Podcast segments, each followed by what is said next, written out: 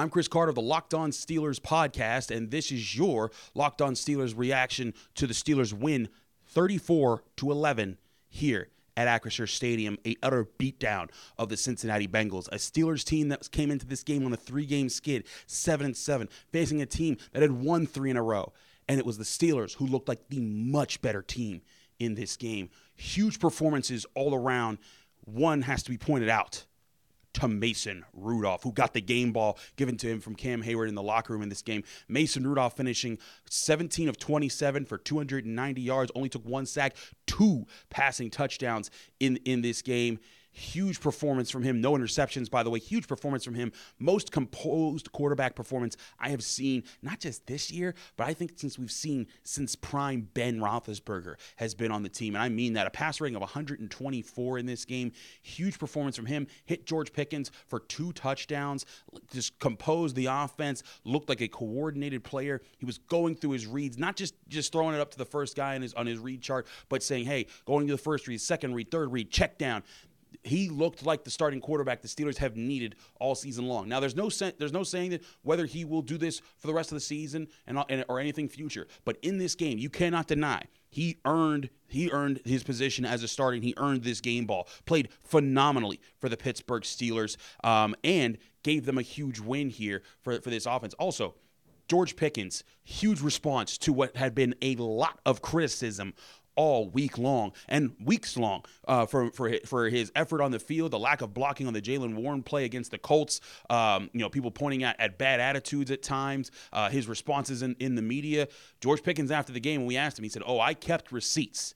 and he delivered a big performance. Four catches, 195 yards, two touchdowns. It's the first time a Steeler has had at least 195 receiving yards in a game since Antonio Brown did it in 2017. Phenomenal performance from him. The Bengals had no answer for him or Mason Rudolph. Also, the Steelers' offensive line playing very well, opening up enough space for Najee Harris to get 19 carries, uh, 78 yards, and a touchdown. That's 4.1 yards per carry for him. Jaylen Warren only eight carries for 24 yards, only three yards per carry, but delivered a crucial block on the Calvin Austin jet sweep touchdown that got him in got him in the end zone. Big, not, not a big time game from Jaylen Warren, but a big time effort, and that's often what it takes, even when you're even when you're struggling to get things going. When you do have the balls ball in your hands, this Steelers offense came out and delivered what was the most complete performance we've seen in years. Moved the ball, converted on third downs 50% of the time, and also executed a game plan that when we talked to them about it, they game planned against this Bengals team based off of the success they had in the last game. If you remember that, that, that game, Pat Freiermuth went off, had a really good game, had a career high, I think 120 receiving yards in that game.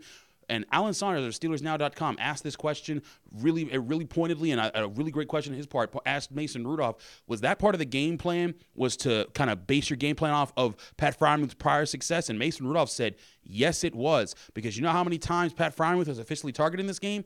Zero. You want to know why? Because the Bengals drew up a game plan to take him away from the Steelers, and Mason Rudolph went across the field, read his options, got five completions to Jaylen Warren, four to Pickens, four to Robinson, two to Diontae Johnson, even one to Darnell Washington and one to Miles Boykin. This this was an this was an effort of him to read the field and take what the Bengals were giving him.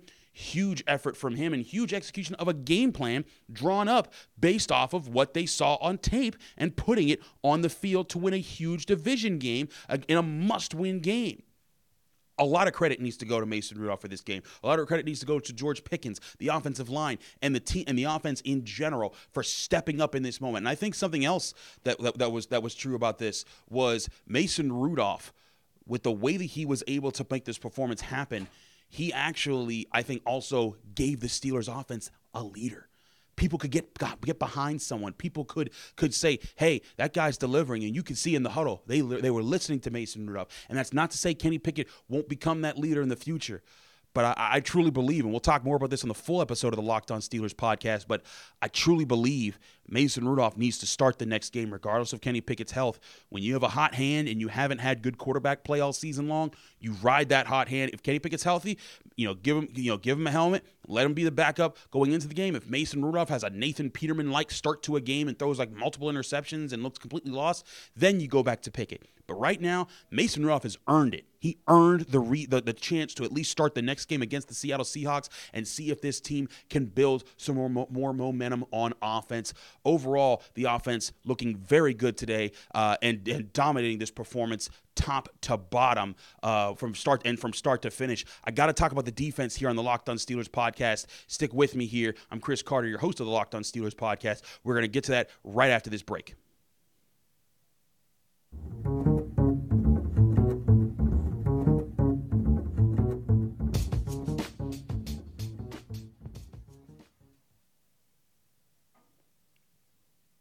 We're back here on the Locked On Steelers podcast. I'm your host, Chris Carter. We continue our discussion here. I talked a lot about the offense in the first segment. We got to talk about the defense right here because this was a defensive effort that required a lot of concentration, a lot of planning, and a lot of backup guys who were sitting on the couch just a little bit just a little bit ago stepping in and making big plays. Eric Rowe was a starting safety for the Steelers in, in this game. Uh, Landon Roberts went down mid game with a pec injury. Not a good sign. He might be done for the season, and that's going to be a bad sign for the Steelers uh, down down the road. But this was a, de- a, defense that had Myles Jack out there, that had Michael Walker and Mark Robinson, Eric Rowe out there, Miles Killebrew out there and they only allowed one touchdown drive, and it was really just a big touchdown play. Michael Walker vacated his zone a little too early, and Tee Higgins ran right behind it, and the Steelers didn't have an answer for it on that moment. But other than that, they dominated this performance, sacking Jake Browning three times, getting three interceptions uh, on defense. TJ Watt with a sack, and more than just a sack, too. I think he drew at least two holding calls, caused a false start, was phenomenal in his effort. Uh, and, uh, and also Alex Highsmith getting a sack and an interception in this game. Big time stuff from him. They took the run game away from the Bengals, and the Bengals, who I asked Mike Tomlin this, they had a plan. He know he knows the Bengals had had a lot of success going to their running backs, going to their tight ends, trying to get guys on easy pop passes and screen passes to make life easier for Jake Browning. The Steelers took that away in this game. They said you're going to have to beat us, showing us that you can throw the ball down the field consistently, reading our defense and making those reads across across the across the game and they forced him to do that, and it led to three turnovers. A huge performance here from this Steelers defense that was completely hurt up, and it wasn't perfect, but they it was as close to as perfect as you you'd want in a situation like that. Um, I think Patrick Peterson deserves a lot of credit. I thought he looked really good at safety. I thought he coordinated a lot of really good things in, in the back end on the defense, and it looked really like this Steelers defense did not go away from calling all of its complicated zones and its switches and trying to communicate a lot on the back end. I really thought what was going to happen in this game was you were going to see uh, um, uh, the, the secondary and the defense play a lot of base looks just run man coverage and base looks and not disguise nearly as much to try to confuse uh, Jake Browning. I thought they were just going to say, hey, we're just going to play fast, see if we could beat you straight up that way they at least from my live watching it i don't think that's what happened here. I think they called a lot of the same defenses which require a lot of communication a lot of understanding and that can be a, really taxing on a lot of guys like a Myles Jack who's just getting back to the team uh, like a Michael walker who came off the practice squad like a mark robinson who's still you know kind of adapting to playing linebacker like eric rowe who just joined the team. All these guys that could have been in positions to make huge mistakes they didn't. They were in position they disguised coverages and they fooled jake browning time and time again in this game. And put together a complete performance on the defensive side of the ball, and to the point where the Steelers made the Bengals quit. If you remember a couple years ago, Tyler Boyd was in this in this stadium and he said the Steelers quit after after the game in a game where the Bengals were up multiple scores and the Steelers had the ball left, not much time, and they kind of ran the clock out. It was the Bengals with about seven minutes to go running the clock out in the, in the, in this game, kind of giving up and looking whipped and in front of all the Steelers fans that assembled here at Acrisure Stadium. I thought that was a true statement from this Pittsburgh Steelers team that could have folded in on itself, that could have given up, that could have been a team that's said, yeah, we lost the locker room. This isn't our year. It's not our fault. You know, we don't accept responsibility. No, they owned up to all of it and they delivered in this game in a huge way. And I think as much as the criticism has been about Mike Tomlin, if you've been loud about his criticisms for the pre- previous losses, you need to be loud about his successes for this for this game that got them that got them over, over the line here, and not just over the line. This is a dominant performance, a confident win. And these are the kind of wins that can turn your season around. They stopped a three game skid, a confident win at home. Now you got two road games to finish the season. Doesn't mean they're definitely making the playoffs. Doesn't mean that they, they figured everything out. They could lose the next two games.